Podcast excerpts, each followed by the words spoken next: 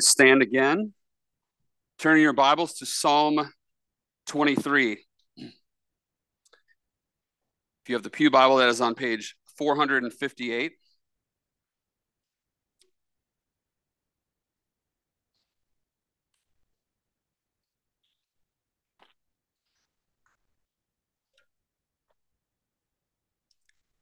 Please pay special attention to the reading of God's holy word. The Lord is my shepherd, I shall not want. He makes me lie down in green pastures. He leads me beside still waters. He restores my soul. He leads me in paths of righteousness for his name's sake. Even though I walk through the valley of the shadow of death, I will fear no evil, for you are with me. Your rod and your staff, they comfort me. You prepare a table before me in the presence of my enemies. You anoint my head with oil, my cup overflows. Surely goodness and mercy shall follow me all the days of my life, and I shall dwell in the house of the Lord forever. This is the word of the Lord. Let us pray. Father, we ask now that you would feed us from your word. God, that you would lead us. Help us to know you more, to know the comfort and the provision that you alone can give. We pray in Jesus' name. Amen. You may be seated.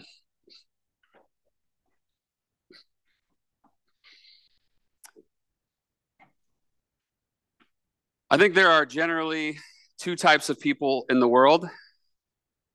The first type is the person who tells the same exact story when he's given the opportunity, given you know cir- certain circumstances, right? That person who you know the story's coming. The second person is the person who rolls their eyes at the first person. I'm probably the first person. I often hear Lindsay and the kids say, You say that every time. And I say, No, I don't. I probably got that from my dad. He is quite the storyteller. I think there's actually a, a, certain element at play here for both people. The first person loves the familiarity of the story. They love the feeling that they get when they retell that story. It evokes comfort, maybe some humor, nostalgia. The second person is a bit annoyed by the familiarity.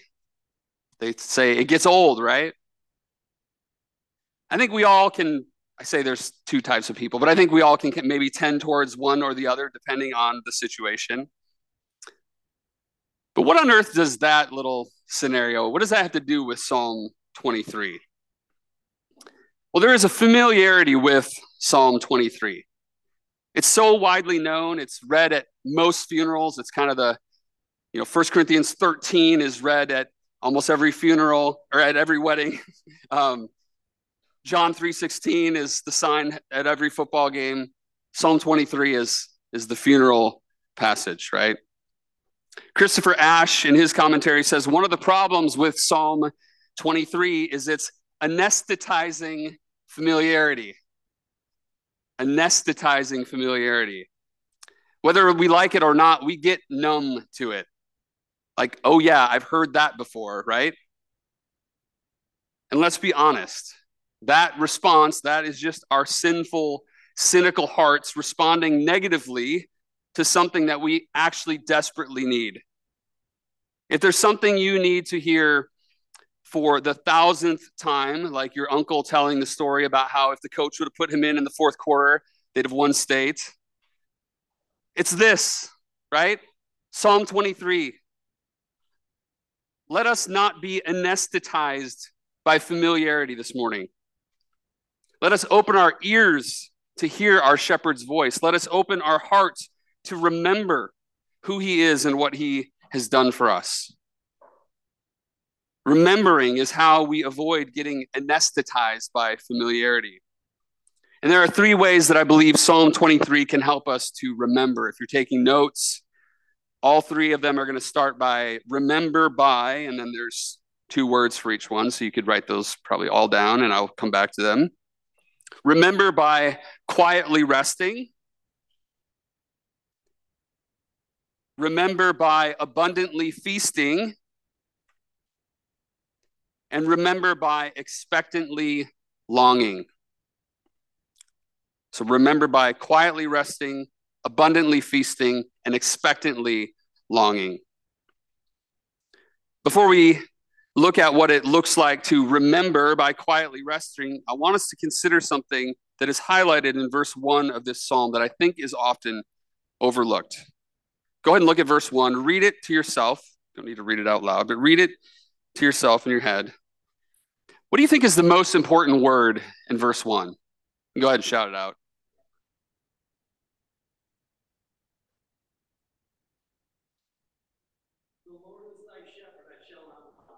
Okay. Anybody else? Who said that? My. Yeah. I mean, you can disagree with me. I think it's my, okay? Why? If you know me, you know I'm not arguing for this individualistic emphasis in, in faith and theology, right? Where it's all about us. It's actually exactly the opposite. David's audacity here to call Yahweh my shepherd, the Lord, the creator of all things, for him to say, The Lord is my shepherd. This is totally in keeping with the pattern that was set before him in the scriptures. When God revealed himself to Moses in Exodus 3 in the burning bush, before he even revealed his divine name, I am who I am, where we get the name Yahweh, he said this to Moses I am the God of your father, the God of Abraham, the God of Isaac, the God of Jacob. In other words, those men could have all claimed, My God. The Lord is my God. And so could David here. And so can you and I today. We can say, The Lord is my God. The Lord is my shepherd. He is not just some impersonal force out there zapping things in space, right? He is our personal God. This is such an intimate picture here of David's relationship with the Lord. And it's meant for us to not just read as something that was true 3,000 years ago in this agrarian society, but something that is profoundly true for us today in 2023, where none of us are sheep farmers. Right? This feels very distant from us, but we, like David, should be able to say, The Lord is my shepherd. So, the first thing I want us to see as we dive into Psalm 23 here that helps us to remember is remember by quietly resting. We see that in verses 1 through 4. David says at the end of verse 1, I shall not want. It means he lacks nothing.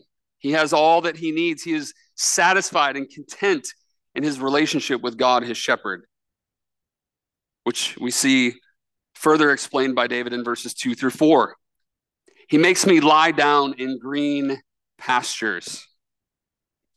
There's a book that's been around since 1970. You may have it on your shelf at home, or you may have seen it somewhere on someone else's shelf or in a library somewhere. It's called A Shepherd's Look at Psalm 23 by Philip Keller when Lindsay and I were in college, we babysat for this family and they had that book on their shelf. And I always looked at that book and I said, I want to read that book someday.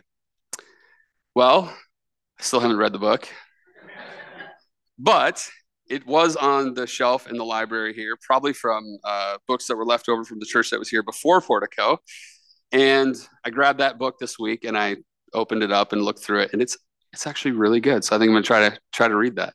Um, very insightful, though. Philip Keller uh, did did work uh, with with shepherds and, and knew shepherding work. So he explains four requirements for sheep uh, to lie down. He explains that due to their tim- timidity, there must be four things that are true. First, they must be free from all fear. Second, they must be free from friction with other sheep. So they obey God's word by not letting the sun go down on their anger. Third, they must not be tormented by flies or parasites. And fourth, they must be free from hunger. He also goes on to explain how it's really hard work to get the grass to stay lush and green, especially in certain parts of the world. And then he explains what the result is of a shepherd's failure to provide green pastures. He says, A hungry, ill fed sheep is ever on its feet, on the move, searching for another scanty mouthful of forage to try and satisfy its gnawing hunger. Such sheep are not contented, they do not thrive. They are no use to themselves nor to their owners. They languish and lack vigor and vitality. Friends, I wonder today are we ill fed? Are we trying to satisfy our gnawing hunger with dry grass? Are we discontented? Are we not thriving? Or are we, as David describes here, those who don't want, those who lie down in green pastures, those who are led beside still waters? Our shepherd does not fail us. There is no lack of provision, there is no lack of sustenance or rest. The imagery of provision and rest continues here when David says, He leads me beside still waters, He restores my soul. We see the physical begin to blend into the spiritual. Now, clearly, David is not an animal, right? He's not eating grass and he's not going and, and drinking like an animal from a stream. And this isn't about God physically giving him those things. This language is metaphorical. Becomes obvious with the soul restoration in verse 3 and then the leading into paths of righteousness for the Lord's namesake. The whole, the whole point here is that the physical imagery of a sheep resting comfortably in green pastures, of drinking peacefully from still waters, is meant to be a reminder to us humans of how God provides for us. He does provide for us physically, and he provides for us spiritually. Now, the paths of righteousness here is no small detail. We saw it last week in Psalm 37, looking at the contrast between the righteous and the wicked. We talked about the challenges of life in this world, the question that we can feel free to cry out and ask God, why do the wicked prosper? Or what good does it do, God, to walk in the path of righteousness when all we get is opposition from the world around us? I think David here is trying to get us to lift our eyes off of ourselves to see the bigger picture. Our shepherd leads us in paths of righteousness. Why? For his name's sake. Which means it's not ultimately about us, it's about God and his glory which includes how we suffer injustice and wickedness, how we deal with the evil that is constantly raging around us. Those things are not insignificant, they are all for his namesake. Again, I want to ask us where are our eyes in this regard? Are our eyes fixated on our problems? On how challenging our circumstances might be at a particular point in our lives? I'll confess that I'm someone who very easily fixates on the hard things. Been prayerfully trying to grow in this area, but if you ask me, how's it going? I'm usually going to try to like say the hard things so that you'll have pity on me, so that you'll feel sorry for me, right? It's self pity is a terrible thing. A contented sheep, someone who is resting in the Lord, has no need for self pity. When someone asks me, How's it going? I should say, The Lord is my shepherd, I shall not want, right? Maybe I'm walking through the valley of the shadow of death, but David doesn't start there, right? He starts with, The Lord is my shepherd. We talked about this on Friday night in our last summer conversation in the, the Praying Life book or Praying Church book. Paul Miller talks about the resurrection uh, resurrection focus in our prayers. He said, you know, we often come into a prayer meeting and the same person who every week asks for prayer for Aunt Edna's arthritic hip, right? And then it just spirals out of control because it's somebody started with, you know, this this need, this hard need, and everybody just is like oh, all down in the dumps. And he's like, we need to get back to this resurrection focus, right? Of, of what God is doing and, and praising God. But on the other side of the coin, he says we don't we don't not talk about hard things, right? We do want to we do want to acknowledge that there's hard things going on. We want to in our prayers before God ourselves and with others, we want to acknowledge that things are hard and we want to cry out to the Lord together, but we don't want, we don't want to stay there and we don't want to stay fixated there. So, what does David do here, and how can this help us to remember by quietly resting? Look at verse 4. Even though I walk through the valley of the shadow of death, I will fear no evil, for you are with me. Your rod and your staff, they comfort me. Beloved, if we belong to God, we don't need to walk alone. Ever. He is always with us, even in the valley of the shadow of death, whether that is figurative or literal. Why is Psalm 23 such a comfort in a hospital room as a saint lies dying? It's because even to the very end, the shepherd will not leave them. They need that promise, they need that reminder to the very end. No fear of evil Instead, the blessed comfort of being protected by the rod, which is used to fight off enemies, and the staff, which guides and corrects and pulls us back when we go astray. Are we quietly resting and therefore remembering who our God is and what he has done for us in Christ? Are we resting in the finished work of Christ? If you were here a few weeks ago, we looked at part of Psalm 119. And the, the one thing I said to write down, even if you weren't taking notes, if you're not a note taker, you can write it down again if you weren't here. I had one thing. I said, rest from your striving and strive from your resting. What did that mean? Rest from your striving, meaning you cannot strive to be right with God on your own. You can't strive in your own strength to be righteous, to be justified before God by anything that you bring in your hands. You need to rest from that striving. You need to rest in the finished work of Christ. But then I said we need to strive from our resting, meaning from a position of resting, right? From that place of, of what Psalm 23 is talking about here, we're resting in God. From that position, what God has done for us, we do strive, right? We do seek after him. We do seek to be more like him. The theme of resting then continues into verse 5, our second section, where we see that we must remember by abundantly feasting. We must remember by abundantly feasting. And while the themes of resting definitely continues here, the imagery shifts a bit. We leave the lush countryside or the shadowy valley, and we move indoors to the table of the king. Now, this is significant because Psalm 23 occurs in the middle of what most scholars refer to as the divine kingship psalms. Psalm 20 through 24 are the divine kingship psalms, and Psalm 23 we have here in the middle of that. O. Palmer Robertson, he points out how we often miss the significance of this placement because we focus so much on the shepherd imagery of Psalm 23. He says that the concept of God as our shepherd king goes all the way back to 1,000 years before David when Jacob blessed his sons in Genesis 48 and 49. You can go read that for yourself, there's some beautiful combination of, of shepherd and, and kingly imagery there in that blessing of Jacob on his sons. Also, in 2 Samuel chapter 5, verse 2, the Lord said to David, you will shepherd my people Israel, and you will become their ruler.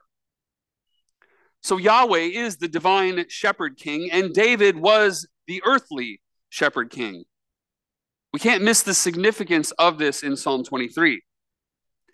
As king, David would have had the finest food in the land at his disposal whenever he wished, people waiting on him hand and foot. But he's not thinking here about earthly feasts. He's thinking about how God invites him to this bountiful banquet that is something far beyond anything that he ever experienced in his earthly kingdom. God here is the ultimate banquet host, and he feeds David. He feeds him in a similar way to how, as shepherd, he walked with him through the valley of the shadow of death. This banquet here isn't an invitation that only includes David's friends and his family. It's not a time for catching up and telling childhood stories. This is a banquet feast in the presence of his enemies. This seems so strange at first when we read it. Like, why would God do this? What's the purpose of this banquet? What's the purpose of this invitation for David to come and feast here? This is God being consistent. This is God doing things for his name's sake. It is the Lord displaying his power and glory as the victorious divine king. David, the earthly king, experienced a lot of victories against his enemies in his life. But what David needed most was the feast was to feast abundantly at the Lord's table, to receive anointing and, and an overflowing cup that the Lord alone could provide, things that would truly sustain him. Now, this isn't a picture here of earthly prosperity. We don't go to Psalm 23 and say, oh, my cup overflows and I just have all these blessings. It's not telling us to strive for some spiritual anointing or some, some blessing that is not what we are to actually seek. Similar to the shepherd imagery, this here is a call to rest quietly, even while our enemies rage all around us. We can sit quietly and confidently at the banquet table of the king we can feast abundantly and remember his provision and his protection. So, what does this look like for us? How does this happen? It's not just from passively sitting around waiting for God to do something. Talk about striving from our resting. There is an active seeking God in prayer and worship involved on our part. A pressing in to know God more deeply, to be reminded as we commune with him of the depth of these promises that he has given to us as his people. I think Paul modeled this well for us in his prayer in Ephesians chapter 3. In that beautiful prayer for the saints in Ephesus, which certainly applies to all believers everywhere, Paul asks that the Father may grant them to be strengthened with power through his Spirit in their inner being, so that Christ may dwell in their hearts through faith that they, being rooted and grounded in love, may have strength to comprehend with all the saints what is the breadth and length and height and depth, and to know the love of Christ that surpasses knowledge, that they may be filled, filled with all the fullness of God. That's Psalm 23 language right there. That they may be filled with all the fullness of God. Then he concludes with this great statement about God's abundant power and provision.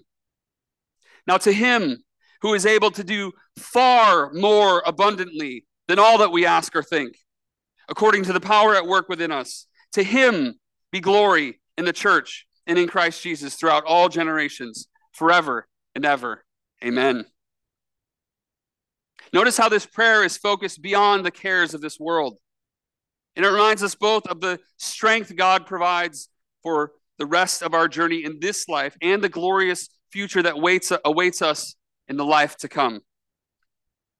That's how David ends Psalm 23, as we see that we must remember by expectantly longing. We must remember by expectantly longing. David declares in verse 6 that surely, don't miss that word, surely, certainly, Psalm 23 is a psalm of confidence. David is utterly confident that as God has done for him up until this point, his goodness and mercy shall follow him all the days of his life. While he still has air in his lungs on this earth, the goodness and the mercy, this word mercy is the Hebrew word hesed, which is often translated steadfast love. We saw several weeks ago. It's, it's God's covenant faithfulness in Psalm 136, where there's that repetition give thanks to the Lord, for he is good. And then the congregation responds, for his steadfast love endures forever. That, that word steadfast love is the same word as mercy here. That steadfast love, that goodness, mercy. It will follow him and it will not depart from him. Then David looks beyond this life to confidently say, And I shall dwell in the house of the Lord forever. David is expectantly longing in light of God's past and present faithfulness. He's longing for his secure future in the house of the Lord, free from earthly experiences of walking through the valley of the shadow of death, free from meals at a table where enemies are still present. Verse 6 includes a foretaste and a future hope. So, how does this all tie together? What does this have to do with us here today? Again, this feels so distant in so many ways, right? If there's a summary statement, if there's something in terms of a takeaway from Psalm 23, it might be this Know your shepherd king and feast at his table with a view to your eternal rest in his presence. Know your shepherd king and feast at his table with a view, been talking about where are our eyes, right? With a view toward your eternal rest in his presence. I didn't give my usual explanation of our Psalm series in the beginning of the sermon, like I usually do. Uh, this sermon was not originally planned. We moved a couple different things around. Uh, I'm going to be gone next week, and we're trying to give James a week off with with the baby. He'll be preaching the following week. Uh, so this we wanted to add a we wanted to add one in, and we added in this one. You know, we've been focusing on different elements of the liturgy. You can probably guess by the content of the sermon and the sermon title what the element of the liturgy is for this one. It's the Lord's Supper. Now, clearly, Psalm 23 is not about the Lord's Supper, right? The Lord's Supper is a New Testament sacrament, and the Old Testament parallel was the Passover meal. Psalm 23 is also not about the Passover meal, right? Verse uh, 4 there, or verse 5, having a table prepared in the presence of his enemies. That David is not talking about the Passover meal there. However, I think the parallels are abundant.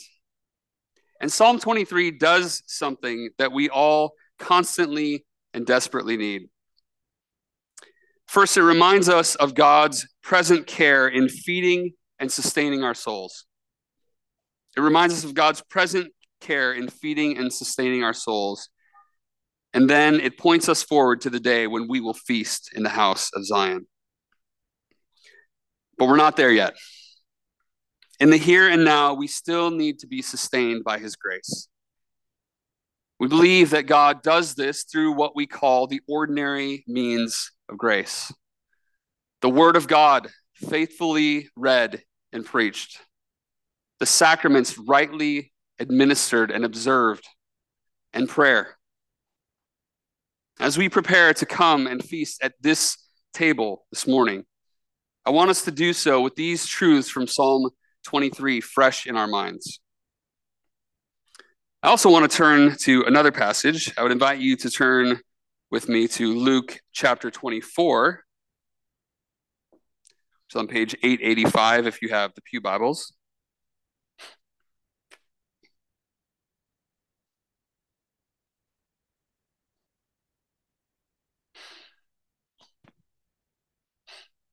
Jesus, our good shepherd, after his resurrection, he appeared to two of his disciples on the road to a village named Emmaus. They did not recognize him at first, and they were having a conversation about all that had taken place in Jerusalem in the previous days. And they asked Jesus, Don't you know? Didn't you hear about these things? The whole city has been in an uproar. Follow along then with how Jesus responds to their questions beginning in verse 25. He said to them, O foolish ones, and slow of heart to believe all that the prophets have spoken. Was it not necessary that the Christ should suffer these things and enter into his glory? And beginning with Moses and all the prophets, he interpreted to them in all the scriptures the things concerning himself. Oh, how I wish I could have been part of that conversation. So they drew near to the village to which they were going. He acted as if he were going farther, but they urged him strongly, saying, Stay with us, for it is toward evening, and the day is now far spent. So he went in to stay with them. When he was at table with them, he took the bread and blessed it and broke it and gave it to them. And their eyes were opened and they recognized him. And he vanished from their sight. They said to each other, Did not our hearts burn within us while he talked to us on the road, while he opened to us the scriptures? And they rose that same hour and returned to Jerusalem. And they found the eleven and those who were with them gathered together, saying, The Lord has risen indeed and has appeared to Simon. Then they told what had happened on the road and how he was known to them in the breaking of the bread. All of the scriptures point to him. Psalm 23 points to him. Jesus himself would have sung Psalm 23 as a boy in the temple. He would have had it memorized, he would have recited it. Yahweh is my shepherd. All these scriptures point to him. And he makes himself known through his word and through the breaking of the bread. The question this morning for us is he your shepherd king? Have you seen him in all the scriptures? And here, have your eyes been opened in the breaking of the bread? That's who this table is for this morning. For those who see Jesus, who know him, who can confidently say, The Lord is my shepherd. Now, you may be in a place this morning that is not green pastures, and that's okay. You may feel like you're in a valley of the shadow of death season. You may feel like you're sitting at a table and you got enemy spears right at your neck. It's okay. It doesn't mean that you can't come to this table. It means that you need to recognize those things. You need to cry out to the Lord. You need to say that God alone is my shepherd. God alone is my king. God alone is my defender. He will keep me through those times. You need to come and be fed. And be reminded that this is no ordinary meal, but it's also an invitation only meal. This is not because we're trying to exclude anyone, because we are instructed to examine ourselves and not to eat this meal in an unworthy manner. So, what does that mean? You don't have to be a member of Livingstone Church to come and take the Lord's Supper, but we do ask that you would be someone who has been baptized, someone who is in good standing in a gospel preaching church. If that's the case, then we would invite you to come forward. If you are not there yet, we ask that you would remain in your seat. We would love to talk more with you about what that means uh, and what it means to follow Jesus, what it means to understand who he is as your shepherd king.